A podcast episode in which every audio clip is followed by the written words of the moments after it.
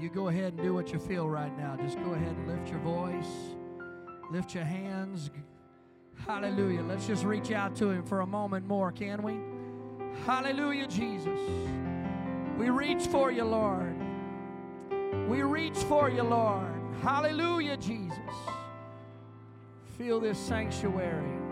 Feel our minds, our hearts, our thoughts. Hallelujah. Praise God. Praise God. Well, it's an honor to be asked to be here tonight.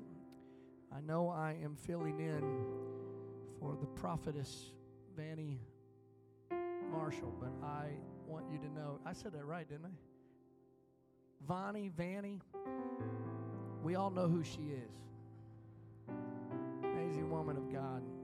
And I am sorry that she cannot be here, but I do believe that the Lord has given me a word for you today, for tonight, and maybe, maybe God doesn't do things by accident.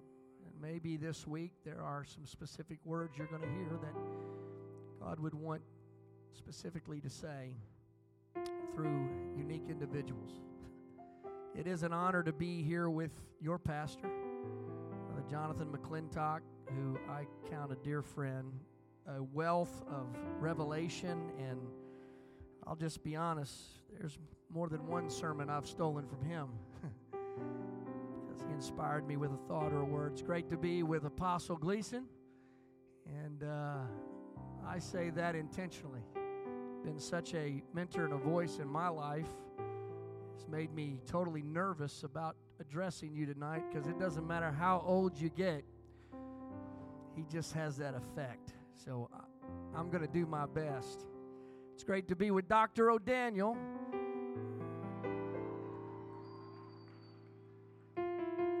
Davis Church, me,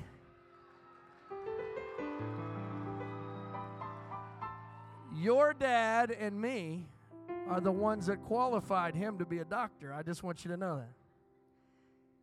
that. Brother O'Daniel put the Word of God deep in my heart, gave me a love for the oneness of God that I will never get away from. It's one of my favorite subjects to talk about. In fact, afterwards, if you want to talk for hours, just come start talking about the oneness of God that was put there. That love was put there by Brother O'Daniel, and I want to say thank you so much for your investment in me. This is a completely different looking college than the one that we went to. I was amazed at the level of maturity and the anointing that was flowing through every single individual. And uh, I thank God that some of us got through and ended up doing something for the kingdom, but I just sense that God's hand is on this generation. And I don't say that lightly. I, Brother Swade was up here talking about going into the land of promise, and I believe that this is the generation right here. Don't get me wrong. We've had heroes of the faith throughout all generations, but I believe that this generation is the one that's going to believe the report of the Lord, and this generation is the one that's going to lead us into the land of promise. I believe this generation, this is the sons and the daughters that are going to prophesy. These are the sons and daughters that are going to see visions, that are going to be strong and do exploits. Hallelujah. I, I can't go on further. I'm not going to take a long time. Any, I'm going to go right into the Word after this, but I got to give honor to my boy Cesar. And uh,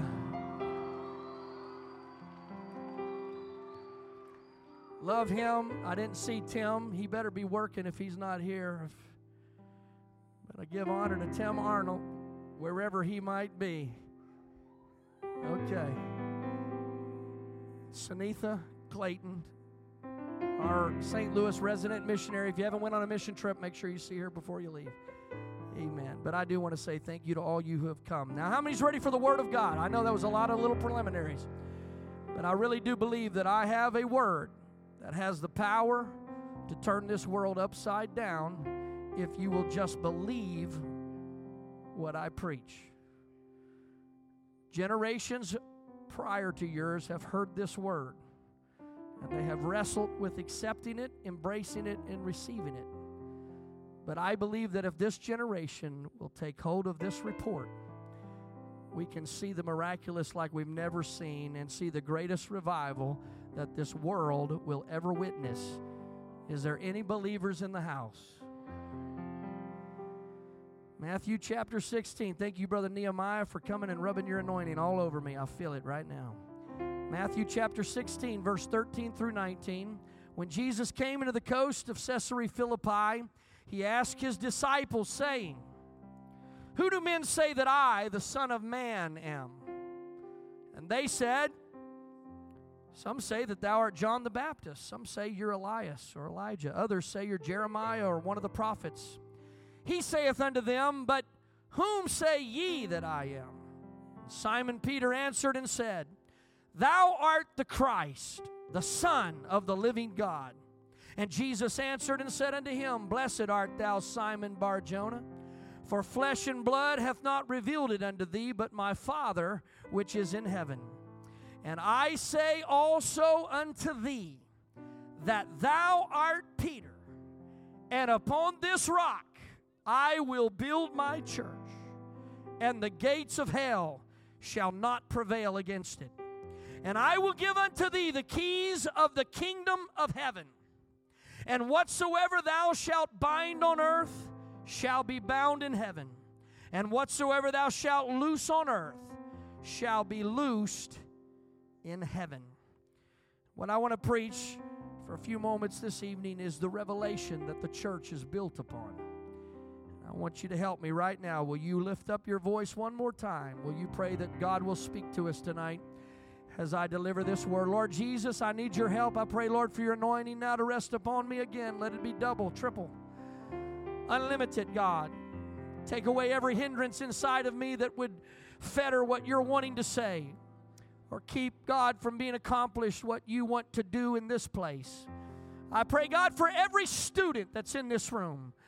I pray, God, for every individual that's gathered here tonight, that your power, O Lord, would go forth in this word and it would change and shape our hearts, our thinking, and ultimately, Lord, our future behavior so that we can be the people that you've called us to be. In Jesus' name we pray. And everybody said, in Jesus' name, amen. Thank you so much. You may be seated.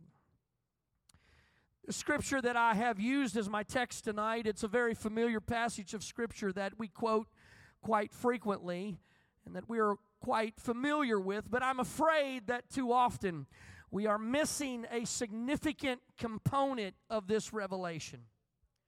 Jesus asked this question, "Who do men say that I, the Son of Man, am?" And Simon would answer and say, "You're not just the Son of a man. You are the Son of the living God. You are the Christ. You are the anointed one. You're the one that the prophets spoke about, the psalmists sang about. You're the child that was to be born. You're the son that was to be given. And that's why you're able to cast out devils. And that's why you heal the sick. And you restore lepers and you raise the dead. And you can walk on water because you're not just the Son of a man. You're the Son of God." And Jesus would tell him, "Flesh and blood didn't reveal that to you. My Father which is in heaven, the Spirit revealed that to you. It showed that to you." And we all rejoice here tonight over the revelation of who Jesus is, and we should. And we, we rejoice over the fact that we have a revelation of his name, and we should. And we know that Jesus was God manifest in the flesh, but we fail to understand the The second part of revelation found in this passage of Matthew sixteen. We get totally, "Thou art the Christ," but we fail to include in the found that in foundational rock of the church uh, that thou art Peter. We know who Jesus is, but we have trouble wrapping our minds around who we are. And that's the reason that the gates of hell prevail against the church. Because too often we are only operating on the rock and revelation of his identity. But we have never set the stone in place concerning our own identity. And upon this rock I will build my church. Jesus said, who do men say I, the Son of Man, am? And Peter said, you're more than just a man. You're the Son of God. And Jesus said, right, and you are Peter. And upon this rock, this rock of revelation, I will build my church, and the gates of hell shall not prevail against it. In order to understand the gravity of what is being communicated here, we must realize that this uh, name change, this, this uh, having his name changed from Simon to Peter, this is not the first mention. It is not Peter is not Simon's original name. It's not the name that he was given at birth by his parents. But, but Jesus said, you're not always going to be called Simon. There's going to be a conversion in you. There's going to be a change in you. And you're going to be named something else. I'm giving you a new name in the same way that I gave the old patriarch Jacob a new name. Remember, he was told by God, no more will you be called Jacob, but now as a prince, now as the son of the king, you will be called Israel, and you will have power with God, and you will have power with man. In like manner, Jesus would declare over Simon, no more shall you be called Simon, but your new name will be Peter. Again, this wasn't the first mention in the Bible concerning this change. In fact, it can be found in John chapter one. Verse forty says, one of the two which heard John speak and followed him was Andrew, Simon Peter's brother. John includes the word, the name Peter in, in his writing because he's writing after the fact. But he goes on with the account and he says, he first findeth his own brother Simon. And he saith unto him, we have found the Messiah, which is being interpreted the Christ. And he brought him to Jesus. And when Jesus beheld him, he said, thou art Simon, the son of Jonah, but thou shalt be called Cephas, which is by interpretation a stone. Cephas is the Aramaic equivalent of the Greek word Peter. And so Jesus said, thou art Simon, the son of Jonah. But when I get done with you, you shall be called Peter, which is by interpretation a stone. And then Jesus reminds Simon of this prophecy after he makes his public declaration in our text and declares him to be Jesus the Christ, the Son of the living God. And he would say, and I say unto you that thou art Peter, and upon this rock, this foundation, I will build my church. And the gates of hell will not prevail against it. I know I'm taking a little minute here to build a foundation, but it's necessary for the revelation if we are to receive it. This foundation that I'm talking about is consisting of the revelation of who Jesus is and understanding who we are. The rocks of revelation, Jesus was saying, of my identity, but not just mine, but yours as well. That's what I'm going to build my church upon. Simon, Simon, he says it twice, Simon, behold, Satan hath desired to have you, that he may sift you as wheat. But I have prayed for you that your faith fails not.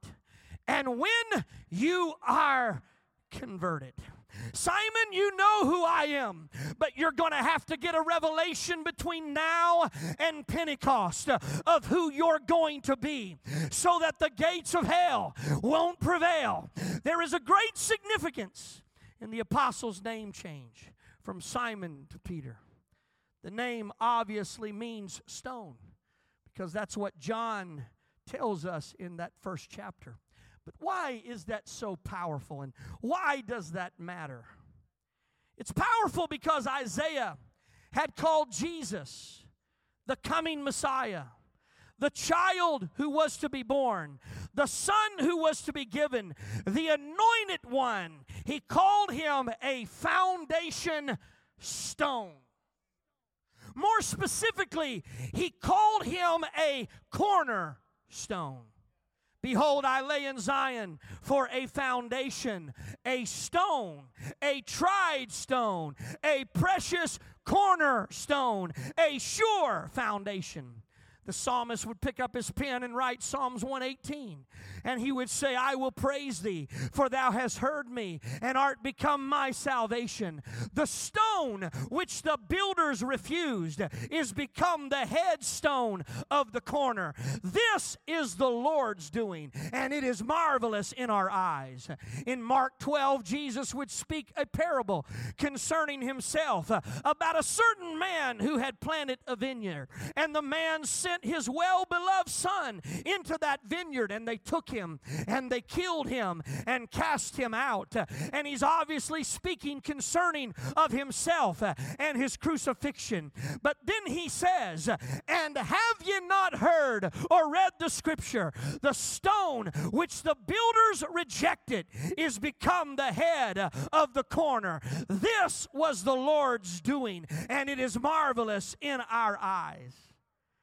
Simon is putting all these puzzle pieces of revelation together along the journey, along the way, and we know that it's impacting his understanding. Even years later, it continues to influence and inform his theology, because we read in Acts four, when he and John are called before the Sanhedrin council because of the healing of the man at Gate Beautiful, they ask the question, by what power or by what name have you done this? And Peter would stand and say, be it known unto you all and to the people of Israel that by the name of Jesus Christ of Nazareth, whom you crucified, whom God raised from the dead, even by him doth this man stand here before you whole. This is the stone which was set at naught of you builders, which is become the head of the corner. And neither is there salvation in any other, for there is no other name under heaven given among men whereby we must be saved. Start bringing this all together now. We've laid some... We've laid some scripture down. Now let's start making application. Simon declared Jesus to be the chief cornerstone in the foundation of the church. But there are other stones in a foundation other than just the cornerstone. The cornerstone concept is derived from the first stone set in the construction of a masonry foundation. It's most important because all the other stones are going to be set in reference to this stone, thus determining the position of the entire structure. But the foundation itself is made up of many stones. The cornerstone is the pattern for every other stone that is to be set in the foundation. So when Jesus told Simon, and thou art Peter, and upon this rock, upon this foundation, I will build my church, he was letting him know that he was going to convert him into the same thing as himself. I'm the pattern. I'm the chief cornerstone, but I'm going to make you into a replica of myself. And upon that revelation will I build my church, and the gates of hell won't prevail against it. Come on, get this with me. Who do men say that I, the Son of Man, am? Simon, you're not just the Son of a man. You're the Son of God. Right. And when I get done with you, you're going to be just like me. I'm going to convert you from being merely sons of men into sons of God.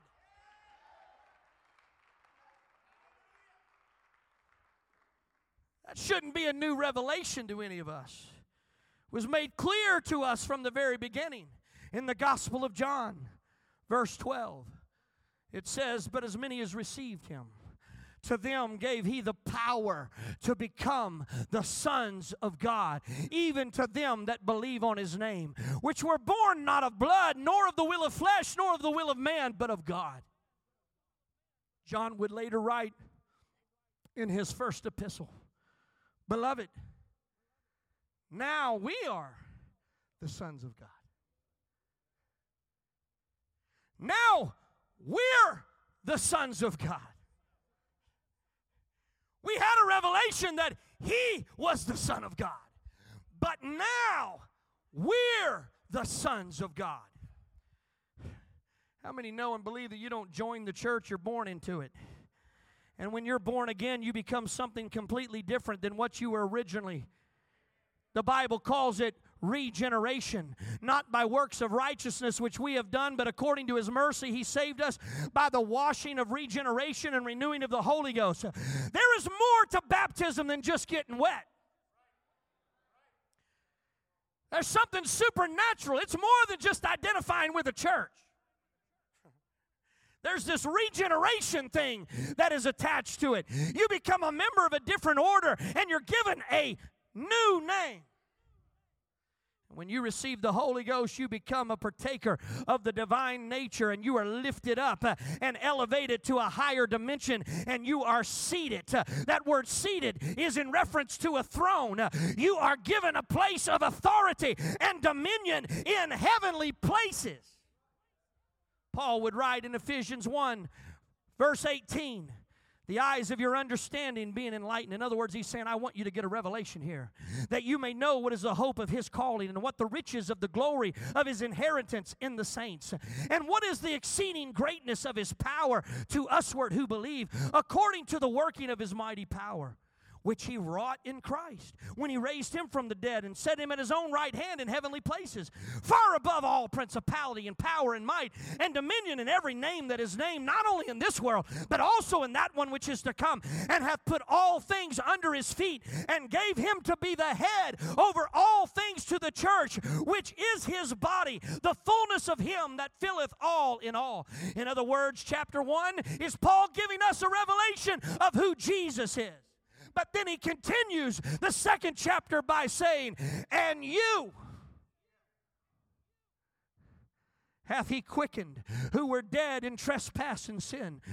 He says, even when we were dead in sin, hath he quickened us together with Christ, and hath raised us up together, and made us sit together in heavenly places in Christ Jesus. Where's that at? That's far above all principality and power and might and dominion, and above every name that's named, not only in this world, but also in the one that is to come.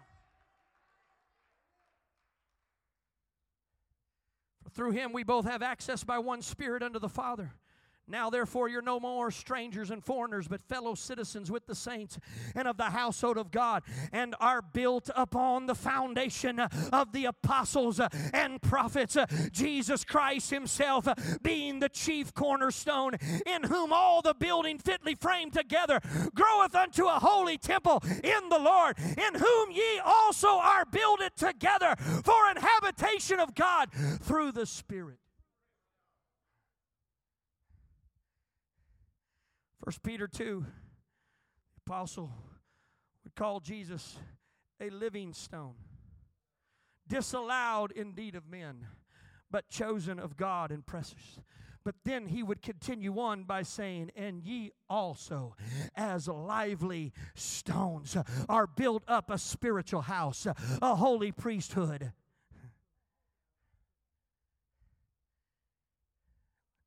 Follow me, if you will, to John chapter fourteen. I'm getting close to the end of my Bible study portion of this. But we can't celebrate unless we have a reason to celebrate. fourteen and one says, let not your heart be troubled. How many, how many familiar with this passage of Scripture? Let not your heart be troubled. You believe in God, believe also in me. In my Father's house are many mansions. If it were not so, I would have told you. I go to prepare a place for you. And if I go and prepare a place for you, I will come again, and I will receive you unto myself, that where I am, there ye may be also. I always thought that was talking about heaven. How many thought that was talking about heaven? I go away to prepare a place for you. I, I, I've heard that text at a thousand funerals. I've preached it myself that way about a hundred times. But I got a revelation one day. I really believe it's a revelation. The eyes of my understanding were enlightened. And I suddenly realized that he's not talking about heaven in John fourteen. When he said, in my Father's house, he's talking about himself. First Corinthians three sixteen, know ye not that ye are the temple of God, and that the Spirit of God dwelleth in you? I believe that Jesus is talking about himself. He is the Father's house. For it pleased the Father that in him should all the fullness dwell. Jesus, I believe, is talking about his tabernacle, himself, the house of the Father. And we've got to make sure that we don't get confused like the Jews of Jesus' day when he said, destroy this temple, and in three days I'll raise it up. And they started looking at a building and said, he's going to knock down the church, and then he's going to rebuild it back in three days? Because they did not understand that he was referring to himself. And it's the only context that you can read John fourteen, fifteen, and sixteen where everything makes sense. Please don't get nervous on me. I know I'm making some people a little bit antsy right now. You think I'm taking away heaven and I'm getting rid of golden streets. And the, the book of Revelation makes that very clear, that heaven is still there. Paul said he got caught up into the third heaven and went to paradise. I'm not taking away the sweet by and by. It's too wonderful, Paul said, for me to even tell you about it. But that's not what John fourteen is talking about. In my Father's house are many mansions. That word is properly rendered, uh, really, room. I go to prepare a place for you. What's he going to prepare? He's already said, in my Father's house are many mansions. They're already there. Why do you have to leave to prepare something that's already in place? It's confusing until you understand that he's not talking about heaven. He's talking about himself. And when he says, I go away, he's talking about his crucifixion. He's talking about, I've got to go, but I'm going to go so that I can prepare a place for you, so that where I am, not where I'm going to be, but where I am presently, where I am right now, that you may be there also, where I... Simon, how is it that I turn water into wine? How is it that I'm able to walk on water, raise the dead, and cleanse lepers? How is it that I cast out devils, heal the sick, and take dominion over every disease? How is that possible? Because you're the Son of God, right? And when I get done with you, you're going to be just like me, because I go to prepare a place for you, so that where I am, you can be also. The place he's talking about is the office of the sonship, seated or situated at the right hand of God's power, far above all principality and might and dominion. He's talking about a supernatural upgrade that turns mere sons of men into sons of God. It's in that same conversation that he says, nevertheless, I tell you the truth. It's expedient for you that I go away, because if I don't go away, the Comforter won't come. The Comforter, which is the Holy Ghost. But if I depart, I will send him unto you. And he will abide with you forever, even the Spirit of truth, whom the world cannot receive, because it seeth him not, neither knoweth him. But you know him, because he dwells with you and shall be in you. I will not leave you comfortless. I will come to you.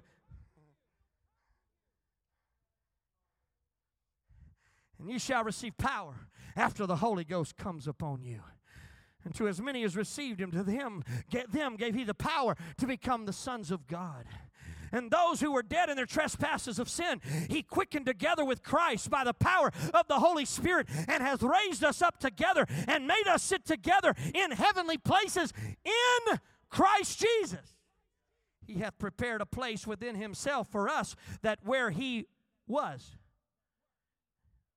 where he was, we could be also. Understand what he's talking about? This is the revelation of the body of Christ. This is the mystery of the body of Christ. I'm the head, and you're the body.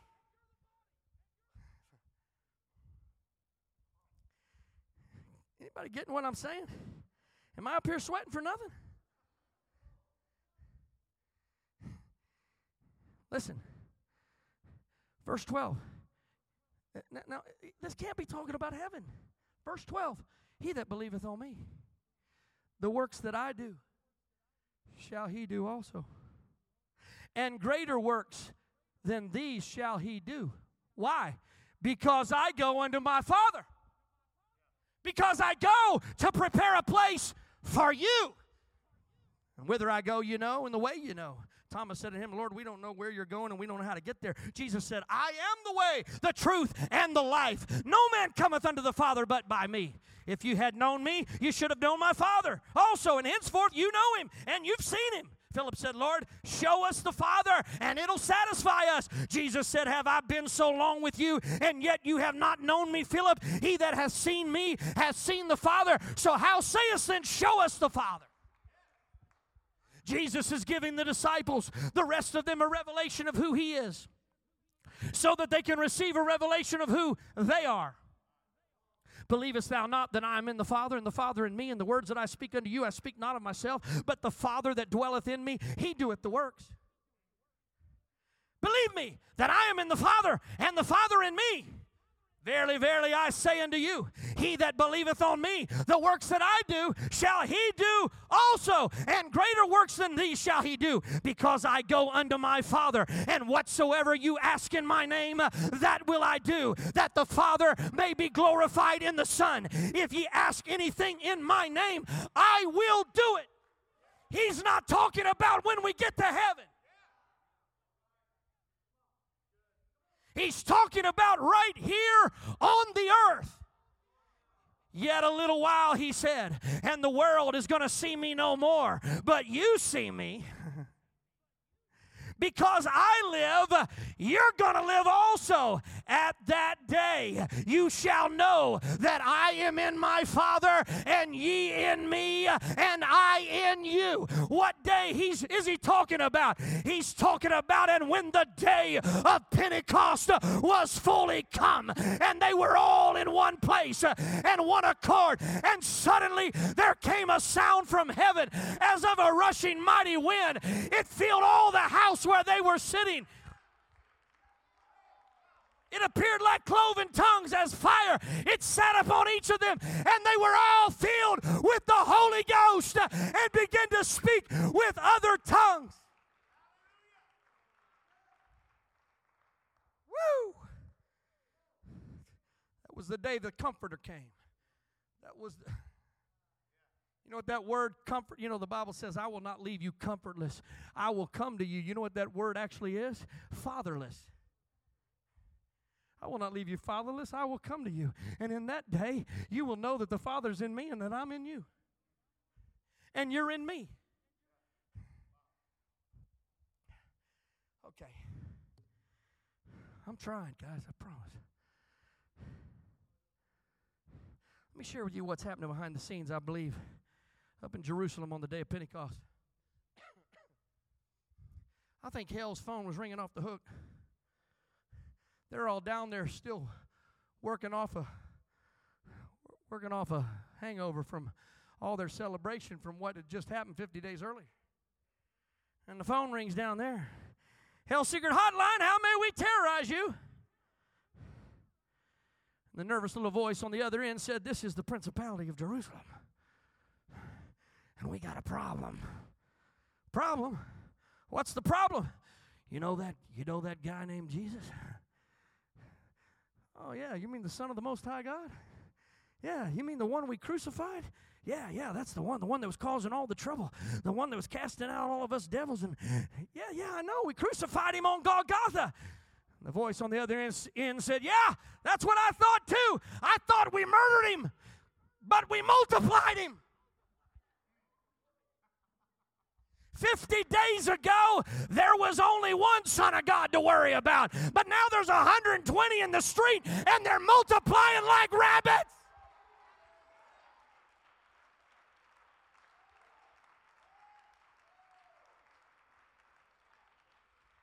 You don't believe me? Listen to what Paul said in First Corinthians two and seven. But we speak the wisdom of God in a mystery, even the hidden wisdom which God ordained before the world unto our glory, which none of the princes of this world knew. For had they known it, they would not have crucified the Lord of glory. But as it is written, eye hath not seen, ear has not heard, neither has it entered into the heart of man the things that God has prepared for us. For what God hath prepared for us, but he has revealed it through his Spirit.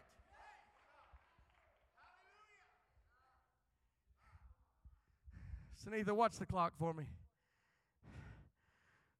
Wow. Think about that. I always thought that was talking about heaven too. I have not seen, ear has not heard, neither has it entered my heart what God has prepared. He's not talking about mansions. He's not talking about something we're going to get later. He's talking about right now. You have no idea what God has prepared. You have no idea the power that God has prepared for you to walk in. You have no idea the authority that God has prepared for you to walk in.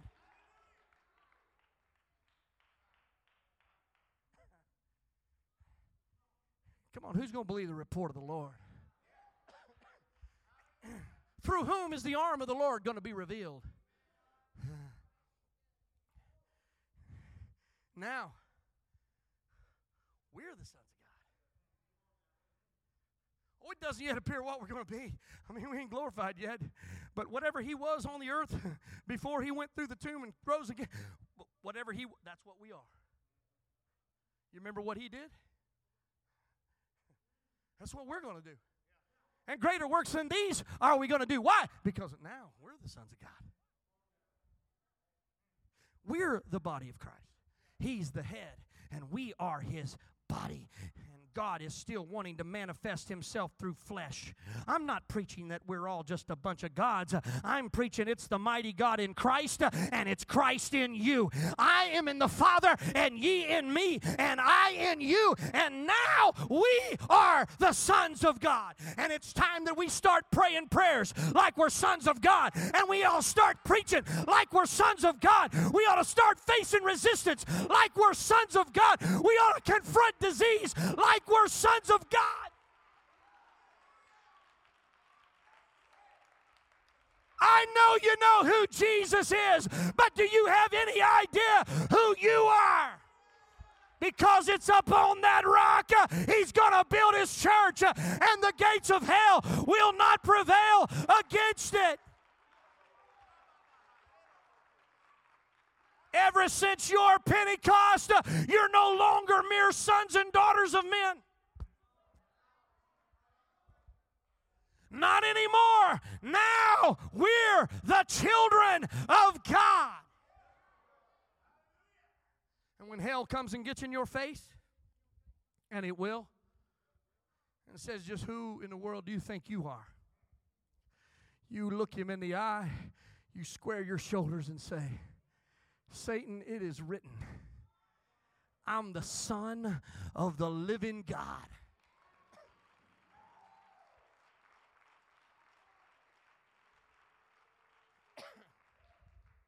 And then take it a step farther and say, and whatever we bind on earth is going to be bound in heaven. And whatever we loose on earth is going to be loosed in heaven. Come on, we have whole worship services designed to celebrate who He is. And we shout that revelation to the ceiling. But I wonder if you can hear what heaven is shouting back to you. And thou art Peter, thou art the anointed ones. Come on, thou art the anointed ones. Thou art the Christ in the earth. Thou art my body. That's not blasphemy. That's revelation. And until the church gets out of its identity crisis, the gates of hell will continue to prevail, and Satan will sift us as wheat. But when you get it settled in your heart, in your spirit, and in your mind, when you get a hold of the report and say, you know what, uh, we're not going to sit out here walking around in a wilderness anymore. We believe the report of the Lord. We believe who the Word says that we are.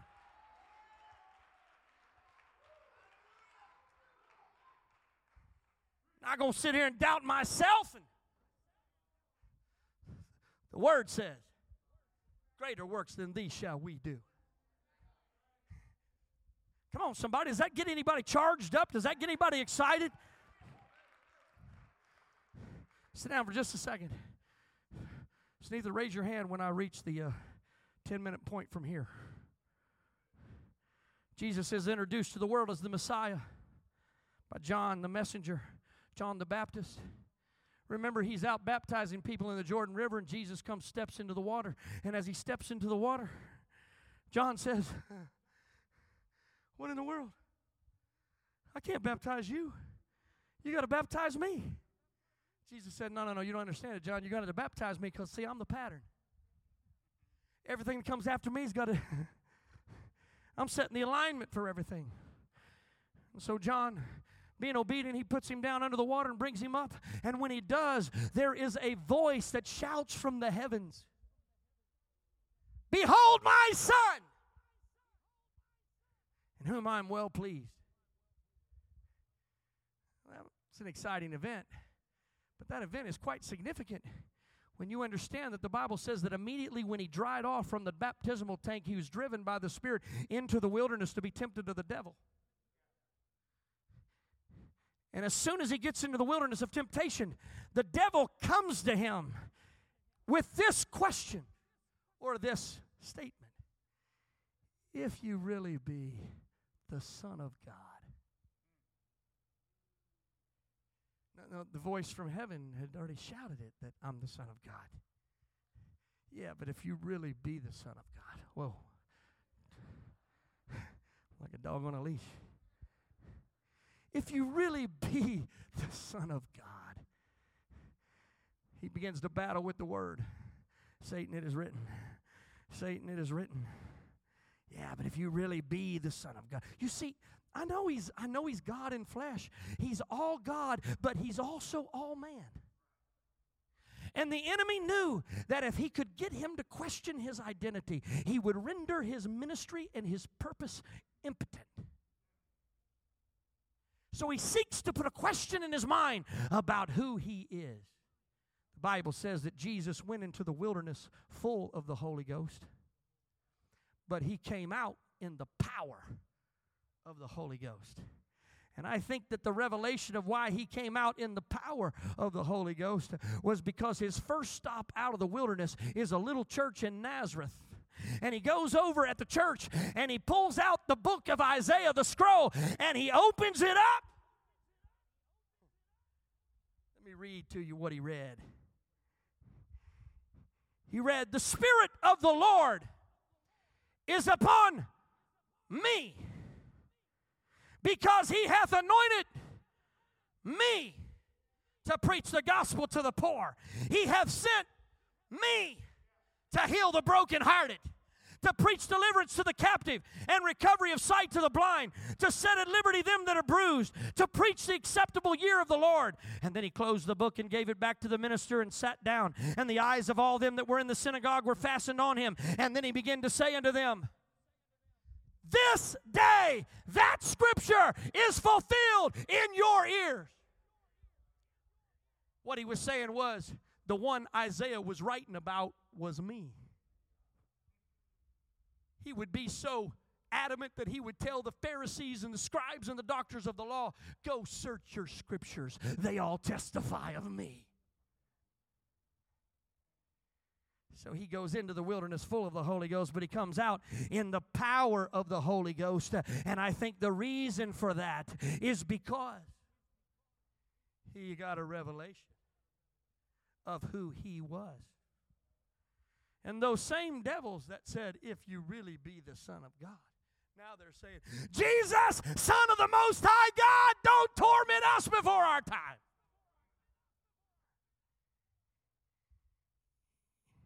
Tell you why the devil's always in your head and the devil's always resisting you is because you've given him space to make you doubt, and he can always put you into that identity crisis where you're always second guessing who you are, and you're always trying to figure out if you really got what the Bible says you got, if you can really do what those preachers say you can do. Listen, if you'll just get a hold of the report of the Lord and say, you know what, I believe we are more than able. We got too many people full of the Holy Ghost, but just not walking in the power of the Spirit. We got too many people that God brought out, but they don't have enough confidence to go in. And we've been tricked into wandering around in a wilderness, uh, in an identity crisis, like the children of Israel, who said there are giants over there, and we're only grasshoppers in their sight and in our own sight as well. I've come to preach to this generation. We've come past this mountain long enough. Greater is he that is in you than he that is in the world. It's time to cross over into the land of promise. It's time to drive out the enemy that has denied us our inheritance. And these signs shall follow them that believe in my name. They're going to cast out devils. They're going to speak with new tongues. They're going to take up serpents. If they drink any deadly thing, it won't hurt them. They're going to lay hands on the sick, and they will recover.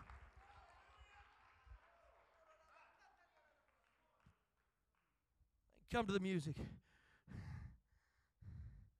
Whew. Listen, it's Christ in us. And if Christ said it was all written about me, and if Christ is in you, then everything that was written about Christ pertains to you.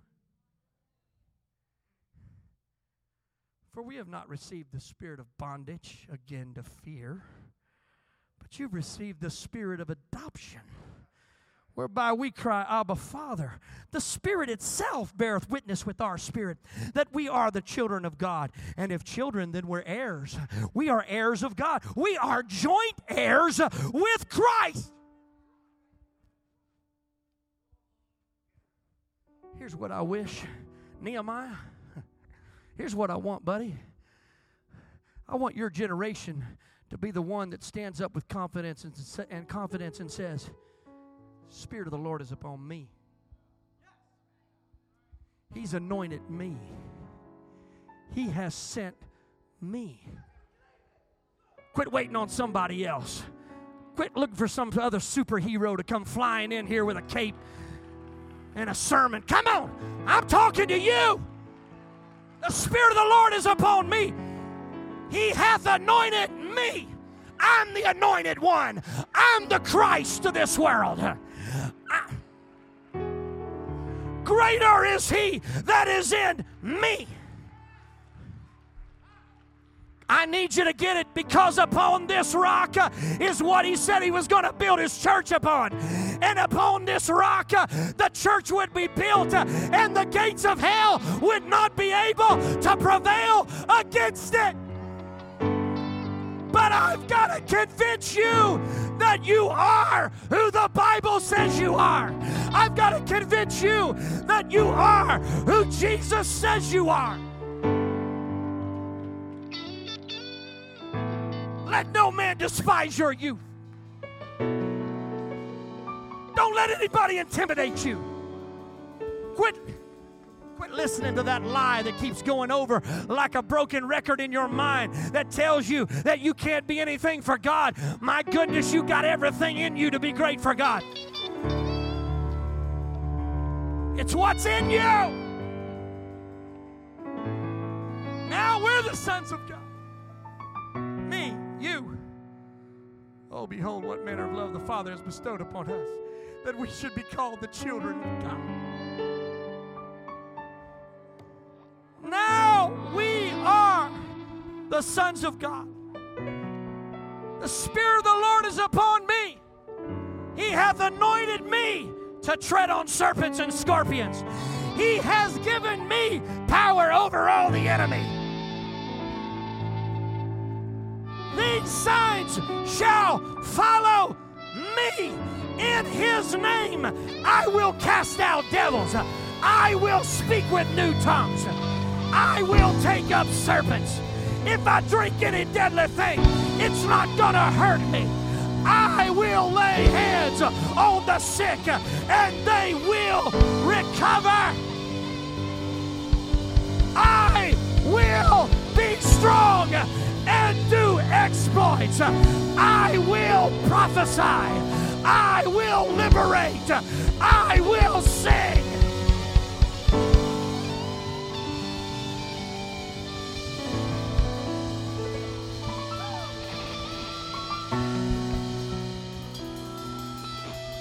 Listen to this last verse.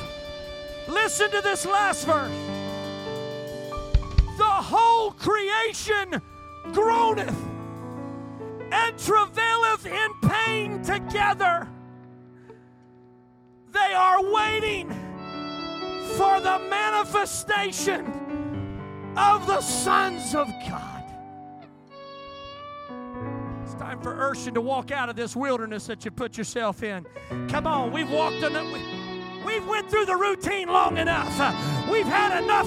We've had enough programs. We've had enough get-togethers. We've had enough choir trips and chorale tours. Come on, it's time for the sons of God to manifest themselves. I didn't come just to sing you a song. I came to demonstrate the power of the Holy Ghost. I came to set the addict free.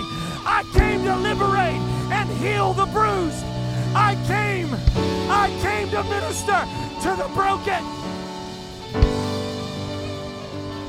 And when the enemy, or anybody else for that matter, says, "Who do you think you are?"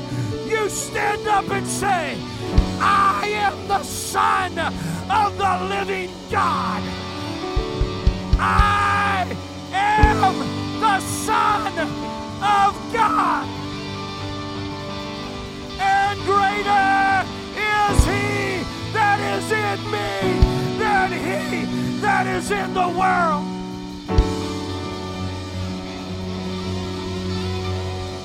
Come on, come on, start acting like sons of God. Start praying for one another like you're the sons of God. Come on, start praying with authority.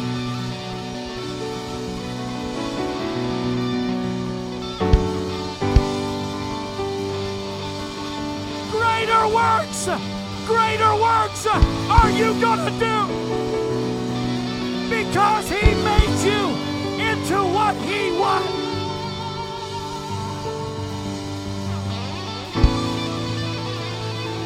Come on, that's it. Let virtue flow through the body. Let power flow through this body.